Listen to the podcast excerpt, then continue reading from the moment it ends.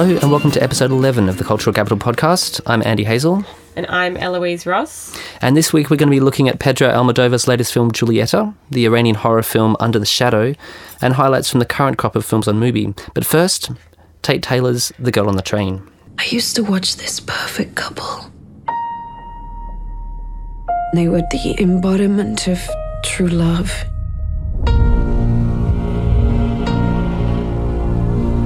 I want to start my life over again.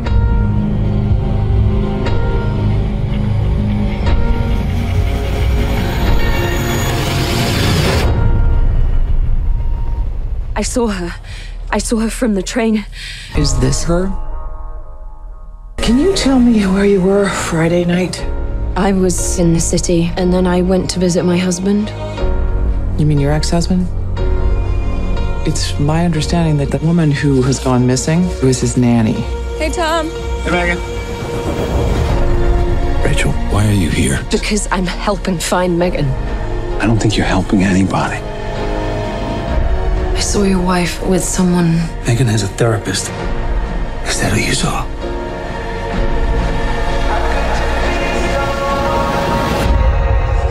What happened that night in the tunnel? Tell me the truth. So The Girl on the Train stars Emily Blunt, who plays Rachel, who is the titular girl on the train, and she obsessively observes life as she takes a train from leafy upmarket Westchester County on the outskirts of New York City into the city.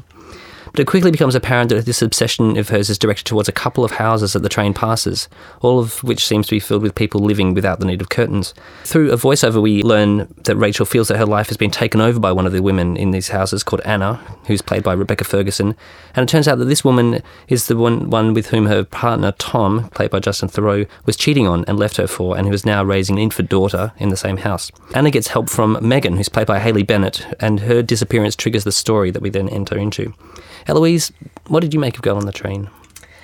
I thought Girl on the Train was a really flaccid story, to be honest. There was not enough stuff on the train. I expected it to be about a woman on a train watching lives kind of engaging in this voyeuristic daily purpose from the train. You know, there's a launching point from the train and then she just goes and explores the rest of her life and the rest of this plot point of, you know, not on the train. And that was really disappointing. It sounds like a really trivial point, but that was a bit disappointing for me. Because, okay, you know, train films are really amazing. Yeah, they can be. There's certainly a lot of really good examples. Yeah. So I'm taking you haven't read the book. I haven't read the book, no. Right. So I wasn't sucked into the juicy plot already. Having said that, it's a very obvious kind of clunky story. So it gives everything away very early on and there's, you know, almost no surprises. So the plot doesn't really matter all that much in the end. Yeah, my main memory is of the three main characters of Rachel and Anna and Megan. Of Anna is like this frustrated rich woman who misses out on being the other woman, which seems like fairly shallow. I mean, I feel like her character could be quite rich and in the book probably is. Megan, I just remember being quite a self-controlled hedonist, and Rachel is an alcoholic who with a fixation on a life that was only ever portrayed as vacuous and dull. And that was the thing that I thought was really missing, was that the allure that is meant to be, which should be quite obvious if you're living in such a beautiful part of the world and you're really moneyed and you've got this space and this house and this luxurious lifestyle. I mean, it was never... They kind of did set up the allure of her life. You know, it quickly becomes evident that she is not just watching some random lives from these train windows. She is in fact watching the lives of people who, well, her ex-husband and his new life. And she sort of says in a kind of wanton way, that was my house, that was the first house that we bought together, you know. So she's got this sense of ownership of what her life used to be and perhaps should still be. So that is established very much. She's got that desire, but the rest of her personality, there wasn't a whole lot to it, and not a lot of impetus behind her decisions. I thought the plot exposition was really clunky, to be honest. Absolutely, yeah, it was very confusing with the flash forwards and flashbacks. And I think in the book, it sounds like this is handled much more smoothly. Yeah, strange. I had a big problem with the flashbacks because it's set up and it's mostly Rachel's story. But you get perspectives from Anna and you get a perspective from, what's her name? Megan, up until the point at which she disappears. It kind of jumps all over the place between whose perspective it is and where it's coming from. So you have this event and then there's, I don't know, maybe a third of the way through, it says 4 months earlier. goes into some sequence of events that was 4 months earlier. And then at some point you can tell it's jumped back to present day. Yes, but it was difficult at which point. And then there's like, it's 1 month earlier. And I'm like, is it 1 month earlier from that original point or from this point at which it is sequentially proceeded to now? It was very confusing in that way. I felt like that was handled very clunkily. That sense of timing. I also thought it was really interesting. I don't know if you had this sense as well, but when it started, because it was on this train, very austere, upstate New York type of on the Hudson autumnal look, I had this sense that it was a period piece, you know, something from the 50s where business people used to travel in, you know, from upstate into Manhattan more regularly. And then all of a sudden there's this close-up of her drinking from this drink bottle. And I'm like, that's kind of a modern-day drink bottle to be in this film from the 1950s. Anyway, and then it was unveiled that it is, in fact, just in present day, and it just had this weird distancing. Seemed like very little included to get you involved in the story before it slammed you into it. Yeah, I mean, I really felt like this should have been handled with a different director. I mean, it could have been much, much more interesting, I think. It does promise quite a lot. There's a lot of interesting themes going on. The flashback, I understand, is meant to make you more aligned with Rachel's state of mind, where she's trying to piece together memories or she's trying to work out what's real and what isn't. And so that could have been used really, really successfully, I think. Perhaps even, it reminded me a little bit of, in at least the look, and actually that's something we haven't talked about yet, which I think is one of the strongest points, is the Charlotte Bruce Christensen cinematography, because she insisted on shooting on film, which is pretty unusual nowadays. It adds so much more cost. But I do like the way that she gave a different feel to each of the different characters. So with Rachel, you had the bobbing camera with trying, you know, the alcoholic, you know, blurred vision. And then with Anna, it was much more austere. It was much more clinical. And the look itself reminded me quite a bit of 50 Shades of Grey, which I thought was another really well-shot film with a different cinematographer, but it still had that cold slate grey skies and these kind of nice houses, but then they're all... It's all depicted as this quite distasteful place you don't really want to be. Yeah. I've heard that commentary about 50 Shades of Grey, actually. And, you know, it's very easy to kind of present upstate New York and this middle-class privileged life as something that people just want to get away from because it's so shallow. And this movie does it, but maybe not in a very interesting way at all. I was quite disappointed by this. If you can hear some sound effects, we're having a very windy day in Melbourne at the moment. So that's what's going on. We're unfortunately not soundproofed in this room, and we're getting some Melbourne weather into sounds, the recording. Yeah. One thing I wanted to ask before you leave The Girl on the Train is, did you feel that these characters were defined by their relationships to men? I have quite a few more things to say about this, actually. But on that note, I did find that I had quite a bit of sympathy with the Rachel character as we were put into her perspective of trying to unravel her, because she is an alcoholic, so she drinks and she blacks out, and basically it's a process, kind of a really daggy Psych 101 process of going back to the places where events happened and trying to trigger memories. So that was, you know, a little bit simplistic. Yeah, this is part of what I thought was the best qualities of the story, which I felt were underexplored or they were skipped over in a lot of cases, because she is a potentially very interesting protagonist, because you don't get much backstory. You'll have to bond with her via her actions and her behaviour, which seems erratic, obsessive, and for a lot of the time I was just like, why can't you just move on? I mean, what is so great about this I'm yet to see anything that was valuable in your previous life that makes it so important that you get it back. And particularly, you know, Justin Theroux is always kind of a slightly slimy guy. I mean, he's fantastic in Mulholland Drive. He was perfectly cast in that as, you know, a slimy film exec or director. But here he's, you know, I can never quite get the charisma that was necessary, I think, for that role that required his power over women or his ability to live these multiple lives and the sorts of skills necessary to be able to pull that off for such a long time. Yeah.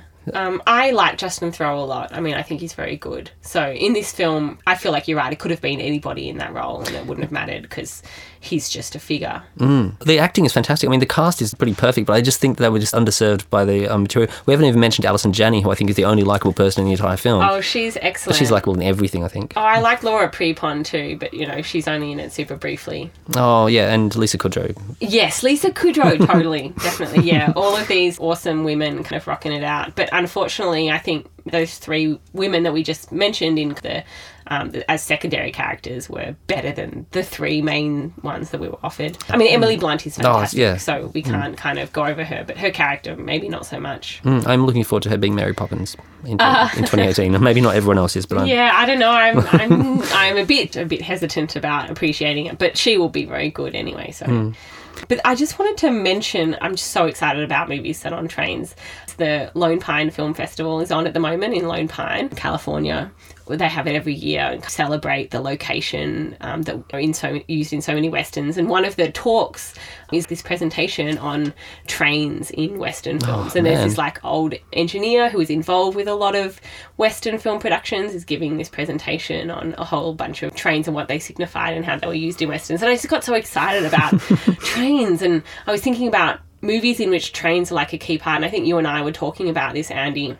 I feel like the train as a device, as a cinematic device, was not used to its full potential in this film, which was a real shame. It was just like a throwaway. Like, oh my God, here's an interesting thing from which someone could spy, you know, on their old life, where it was not really explored to its full potential. But, like, there are some great ones, you know, like Murder on the Orient Express, the crack-up Strangers on a Train, obviously. Yeah. Gaslight. There's this terrific line at the start of Gaslight where this woman is talking about maybe murder novels or something, and she says, I'm afraid I enjoy good murder now and then. Anyway, it's just excellent. Like, it's really I was actually expecting this to be more like the Agatha Christie novel 450 from Paddington. Where I did hear someone mention that. Oh, yeah. Do you? Oh, right. Perhaps it was me. Are you familiar with the premise? No. Oh, okay, so somebody's leaving on a train. There's another train going at roughly the same speed, and she manages to look through a window and see somebody kill somebody, and then the train's speed changes again and they disappear. Excellent. So it's this... Yeah, I was hoping it would be something more like that. Yeah. Because there was so much cold lighting. I mean, with the lighting in the modern trains, it seemed like it was quite difficult. No, there was the interview with the cinematographer in which she was talking about how she wanted to use as much warmth as she can because there is so much cold lighting on the trains and there's the reflections. Yeah, maybe. I don't know. I just wanted to see more kind of done with the train as a cinematic device. I was thinking about Wolfgang Schievelbusch. He talks about the train like as a new panoramic vision going in the Industrial Revolution, how it changed the way that we saw things and how it changed our relationship between time and space by condensing them into one, because all of a sudden we could traverse long distances. In a lot of cinema studies, I think people draw on this theory as the cinema screen is a voyeuristic kind of window into something in the same way that the train would present some sort of window onto another life from which you were removed. And that it's a really disorienting thing. And I just felt like there was a little bit of alignment between, you know, the train kind of presenting a disorienting reality to Rachel. And she further disorients herself by being off the train. I just felt like it just wasn't really... It wasn't really doing anything for me in that way. I also thought that there was an underused character who was the man who was never named, who was watching her watch. Yeah, he was a bit of a red herring, I think. Yeah. This guy on the train who watched her getting drunk and then apparently saved her at one point. Which she remembers, but yeah, he then just became nothing. Yeah, so there's all these layers of scopophilia going on that were never really satisfyingly resolved, I didn't think. I also thought Danny Elfman's score was unusual for him in that it was quite... It wasn't very Elfman, it wasn't very Burton, it wasn't very Simpsons.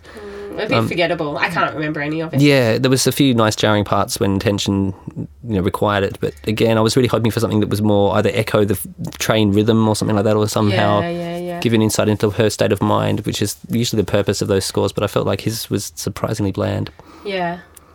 Do you have anything else to say about the girl on the train? No, nothing else to say. It's a bit of fun. It gets very trashy. Gory.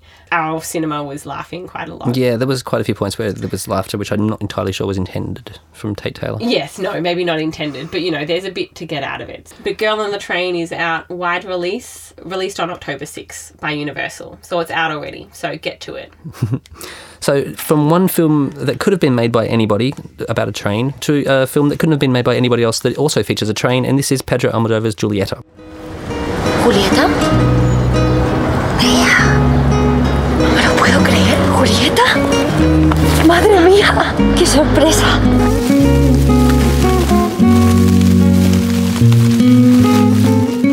Julieta is based on short stories by Alice Munro. Julieta is a personal drama, a fictional film memoir of sorts, told mostly in flashback, again by the titular Julieta, who is writing an elliptical tale of her life from the age of 25 to somewhere in her late 50s.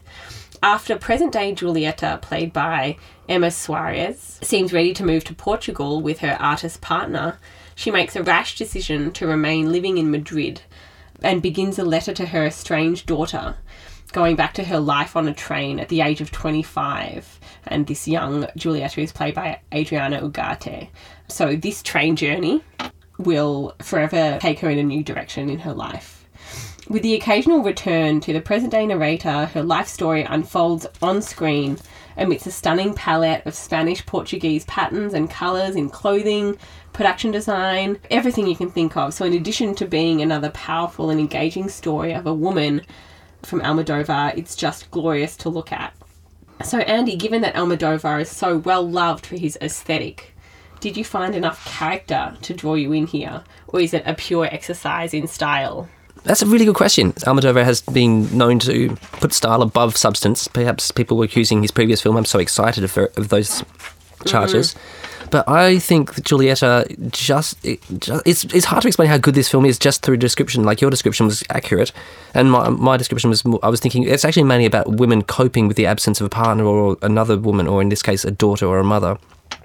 And which, again, sounds like, oh, you know, it's going to be not offer very much for me, or how is this going to become an enlightening film? But it's just stunning. Mm. I mean, this is, I think, up there with All About My Mother, Voltaire, and Talk to Her, which I think are his three greatest or most respected films.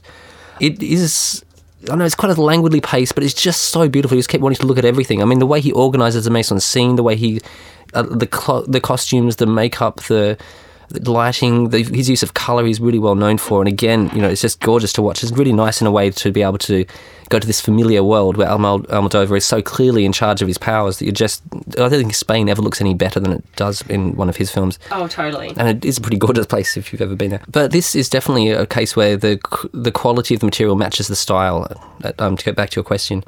So Emma Suarez and the other actors that he charges seem to be perfectly cast. They seem to feel like a family, or when he ages them over the previous 30 years, because I think, you know, at the beginning and towards the end she's wearing a trench coat, which is a bit like, you know, detective, because in a way you are trying to solve why, the why of the mystery of the premise of the film, which is why is there a separation between her and her daughter, why is she alone, why is she making this decision not to go to Portugal. And then if you flash back to the beginning of the train, she's dressed like someone from Bananarama with, you know, the 80s bouncy hair and these, you know, really bright clothes. And it just feels perfect. It doesn't feel. It feels like it should jar, or it should be somehow disingenuous. But each time, it perfectly reflects what's going on in her life. And so, the transformation of Julieta across those 30 years, I just think, was absolutely masterfully done. I feel like the two actresses that played both Julietas looked so alike. I almost couldn't tell them apart. I mean, obviously they look different, but they were just treated so well by this cinematography and by the costume design, that they just, I almost thought they were the same person. Yeah, and same with Antia as well, her daughter, who's, I think, maybe three different actresses play her. Yeah. Yeah, that was fantastic. Mm. Mm. Yeah, so there's definitely this sort of integrity to the story that you need. So I think he's always seems to honour women's experiences or their emotional states, which I think is quite unusual for a male director, at least, or somebody who gets to work with the sorts of budgets and with the sorts of respect that he does. I feel like, I mean, we were talking about it in terms of its plot, in which this woman has been separated from her daughter and she's trying to figure out why. So it kind of seems like it's, you know, it's a big downer. But even though that content is, you know, quite heartbreaking, and we do get moments of, like, you know, terrific pain on I feel like all characters' parts, it's totally upbeat as a film. It's very, yes. You know, it's very easy to engage with. It's fast-paced. It's focused on Julieta's energy, and she's so energetic. She's such an energetic character, and she seems almost always in control of her life. I mean, there are certain things at which she faces kind of, you know, trouble and she cannot control, but in many cases she seems very on top of things. You never really pity people in his films. You always feel they're living these blessed lives in a way, partly because, you know, he's building the world around them, but also they're always strong characters. They're always motivated by by a sense of absence that they want to fulfill. Mm. So, like in All About My Mother, it was, you know, there's an absent parent, there's different family members seem to be disappearing. So there's it kind of begins as a domestic drama, but then it ends up taking on this gorgeous, never quite melodramatic. Well, sometimes he does go well into melodrama, but in this case, it was quite tightly pulled back, I think, partly because of Alice Munro's story and. Mm-hmm.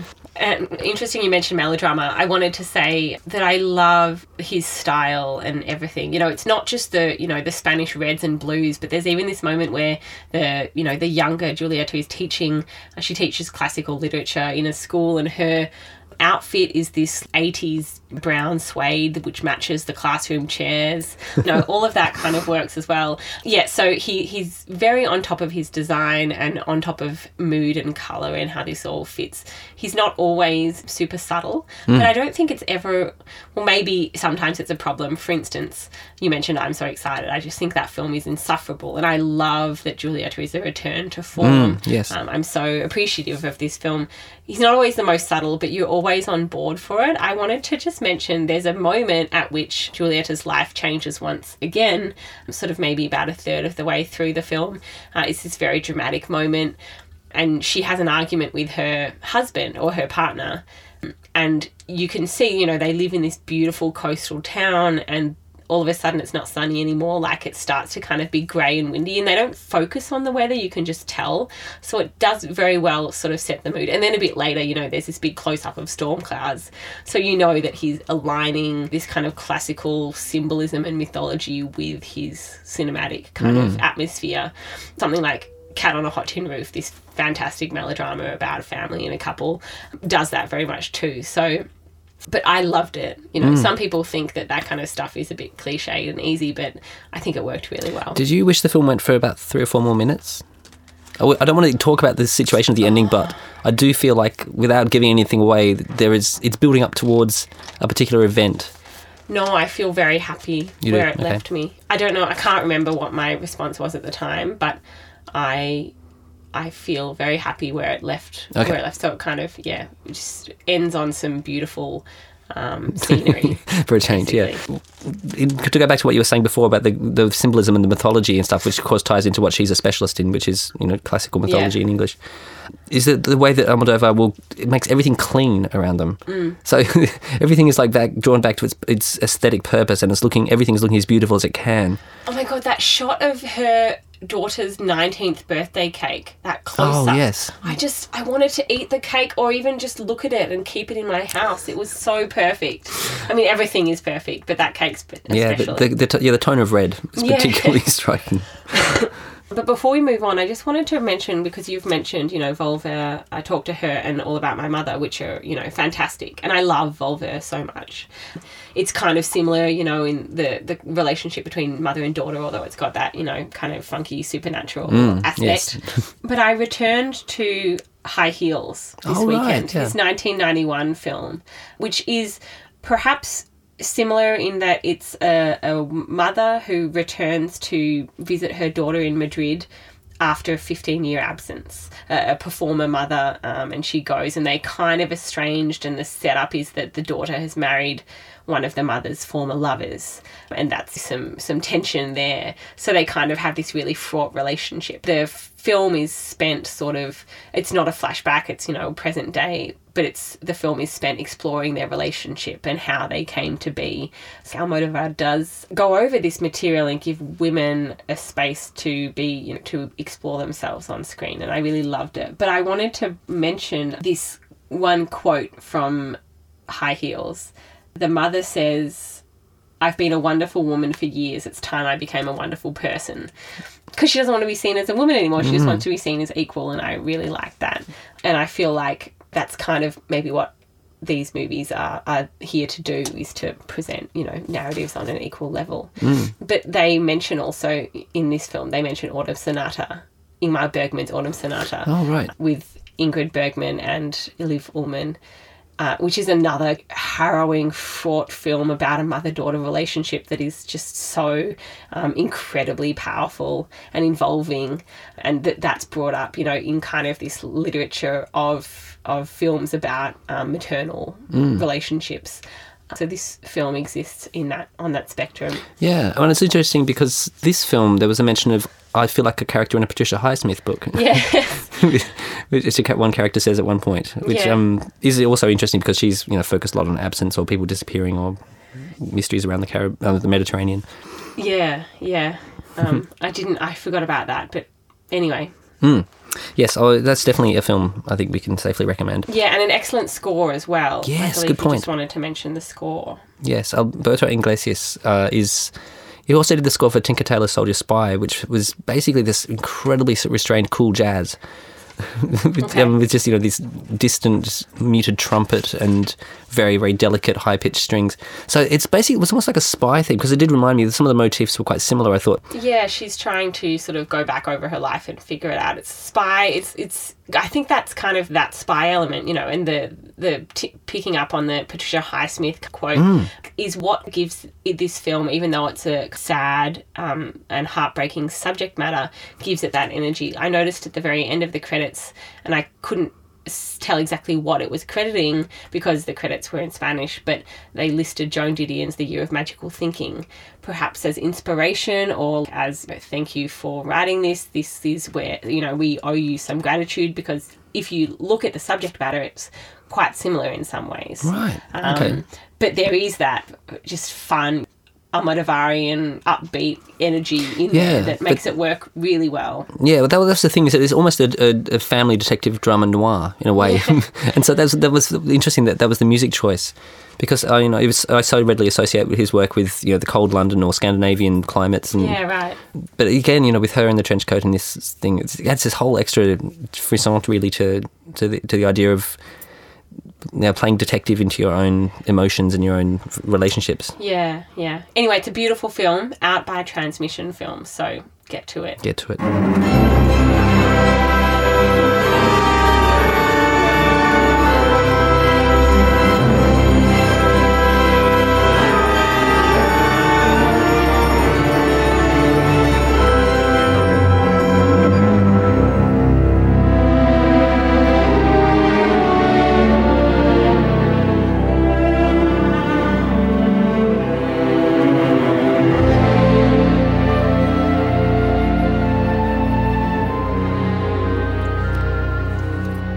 And finally today we're going to be look at Under the Shadow.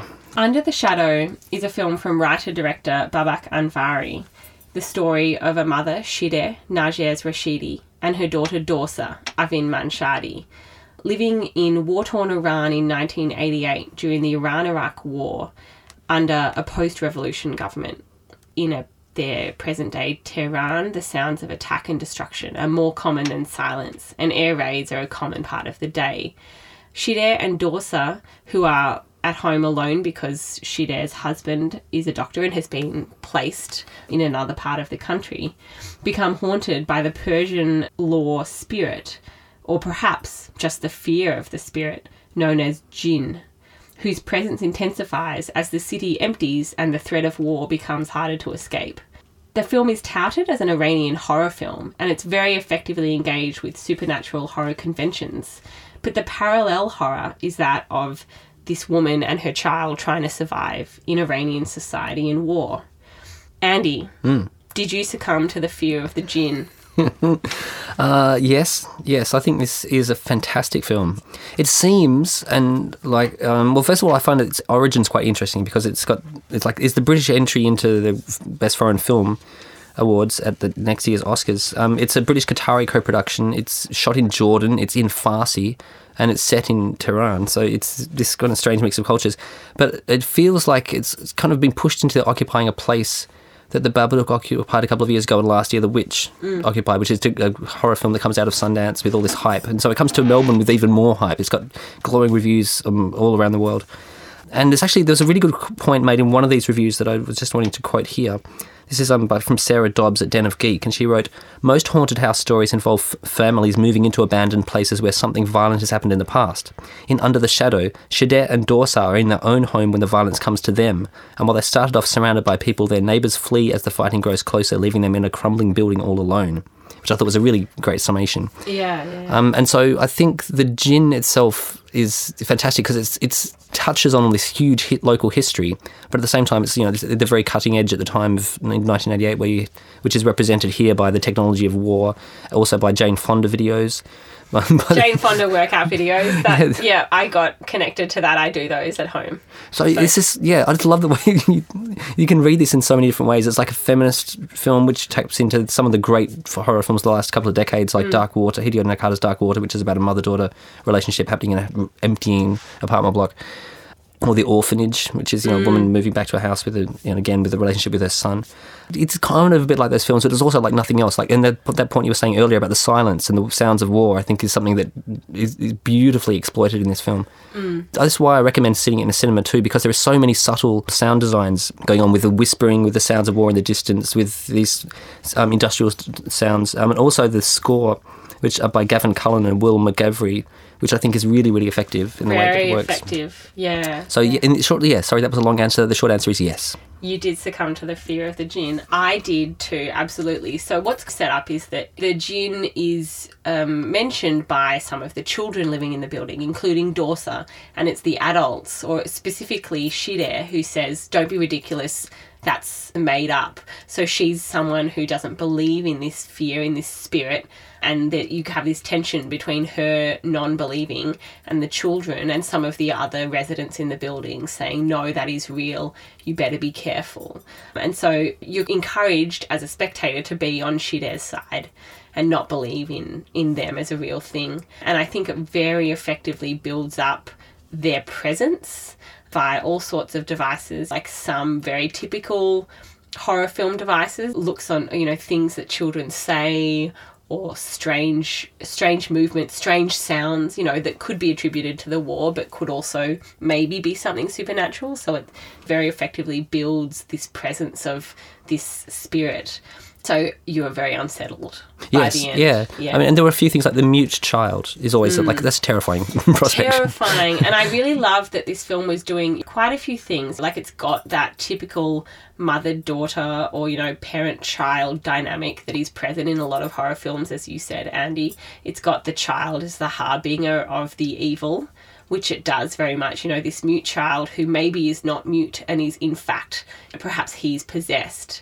That's implied there. So you've got the child as the evil figure, which is a big deal in horror. And then at the same time, like, what I really loved about this film, and I was thinking about Wednesday, May 9, which we reviewed in the last episode, is that it opens with Shire sitting in a man's office needing something from him. And the fact that it sets the film up as this kind of feminist perspective of a woman who wants to go back to medical school because she started medical school and she is half qualified to be a doctor and she wants to finish, but she needs a man's help to get to that point. So in addition to being a supernatural horror and a very effective horror movie, it's also about the horrors of Iranian society and of a woman trying to get by in a society that doesn't appreciate her as a figure. And that was the opening scene, and I felt very affected by that. Yes, yeah. And that's also, I think, a good setting for her background, for her scepticism as well, for her biomedical evidence-based scepticism, which which that was the one thing that really quite frustrated me throughout the film, was her refusal to entertain any other option, or to listen to her daughter when she was talking about Kimia, her doll, and about this. And I was that, like, annoyed you? Well, it just felt like there was a very easy way to resolve the tension between her and her daughter, which, you know, it comes from society, the fear of being a bad parent. It comes from possibly the supernatural world. It comes from the way that the neighbours would talk about it. So there's all this pressure on her, and I thought, well, you know, you can solve one of these problems by listening to your daughter and doing what she thinks is real, even if it's a silly thing. I really loved all of the engagement with symbolism in this film as well. The jinn are apparently a spirit who Shire reads a book about them, and they're a spirit that comes on the wind, they say. They're mysterious, magical, ethereal forces, and they like to manifest where there is fear and anxiety, so it's a perfect setting for it. And you can totally understand why this spiritual being would have come to this place and to this fraught relationship between a mother and daughter that perhaps was fraught already before the gin even came. And then there's a sort of shit-air at one point when she's in denial, she's having sort of some sort of aggressive confrontation with someone in the building. She says, "Dead people can't dream." But then the rest of the film, a lot of the rest of the film is set up where you're like, are these kind of spiritual, horrific events, are they dreams? Are they dreams because we're dead and we're in this war zone where there is no future? And I just found all of that kind of playing with that very interesting. Yeah. Yeah, it really is a perfect environment. And it does feel like it's surprising we haven't seen this explored more before. What exactly? Well, as a horror film set in a war zone, basically, where there's so much anxiety and so much good reason for there being the feeling of oppression. And and I did think about the Babadook, because, you know, it's a fairy tale lore, as is this grief spirit in the Babadook.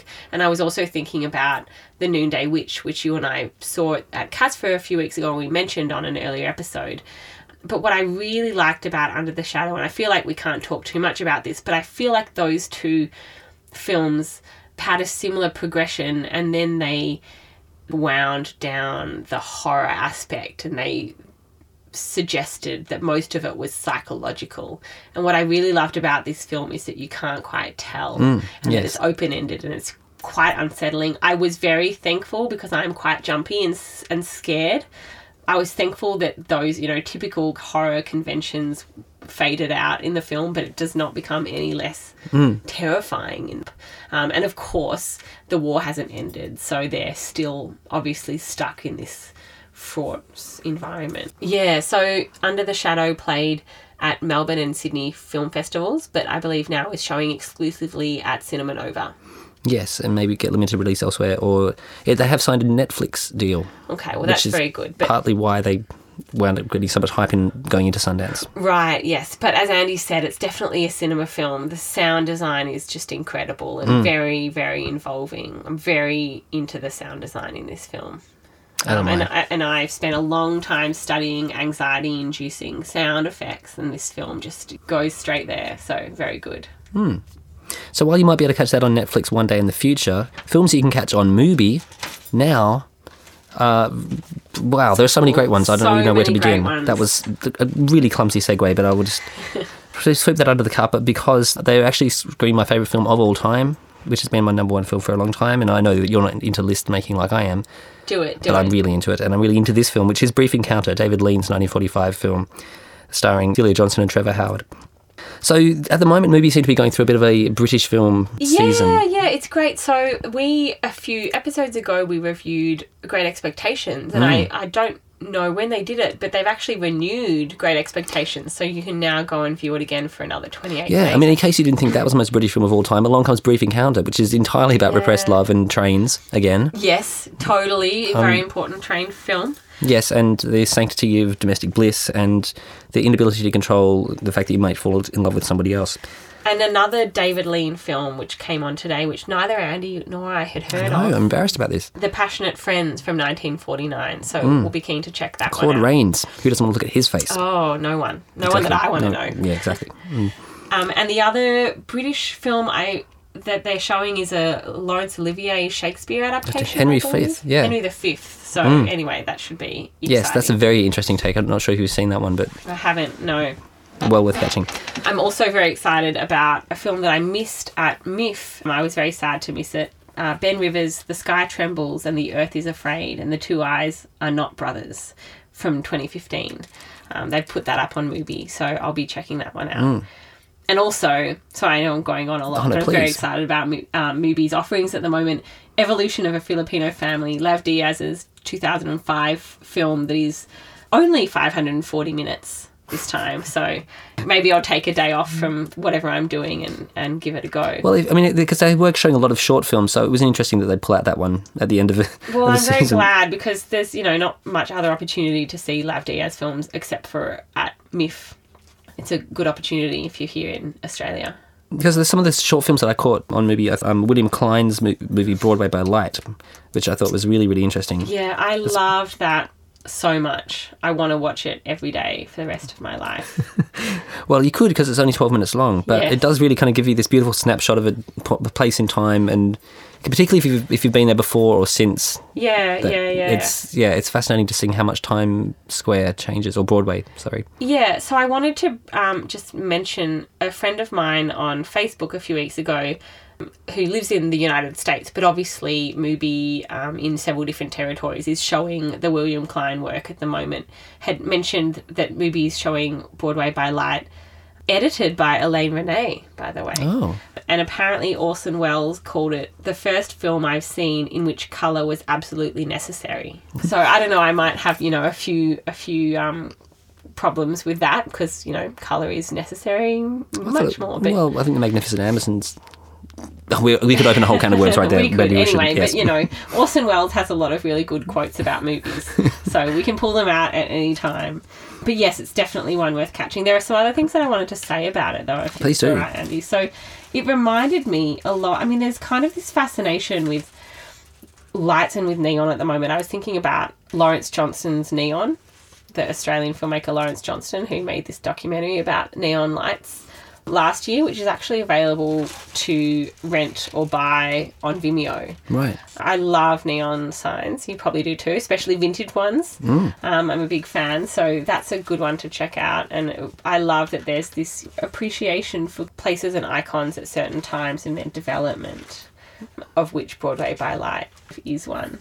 Mm-hmm. But it reminded me of this film that I saw in New York a long time ago called Square Times, by photographer Rudi Burkhardt from 1967, which was just a brief portrait of Times Square and of what was going on. And there's a lot of attention paid to Times Square in cinema history because it's such an iconic place and it's so nice to look at, especially before the 1990s.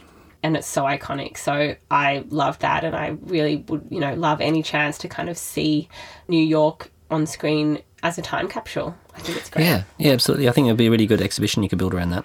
There's probably been many of them already. Also on Mubi, I would like to... I'm not sure how to pronounce this guy's name exactly, which is a bit embarrassing. Jean Panlieve. Yeah. He did The Vampire, Voyage to the Sky, and Le Hippocampe. Yeah, they've had lots of his shorts on over the last couple of months. It's been very exciting. So. Yeah, again, I've only seen one of those before, and it was fantastic to get a chance to see the other ones. Cool. I thought The Voyage to the Sky was particularly interesting. Yeah, great, okay. Given that it's like, this is what the future's going to look like, but from the 1930s. Yeah, I'll give that a go. With not a very big budget.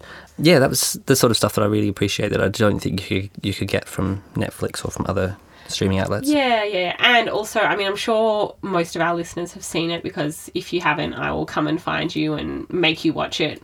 Agnes Varda's Cleo from 5 to 7 is currently on Mubi. Not for all that much longer, I think, but it's just such a stunning film. One of the really early Nouvelle Vague films, mostly set in real time, about this woman. She goes to the doctor and has 2 hours to wait until she gets her results. And so it's just 2 hours of her wandering the streets and encountering others and perhaps having a life-changing conversation and playing with lots of cats and wearing excellent dresses. So it's definitely one worth catching if you haven't already. Or watch it again, Yeah.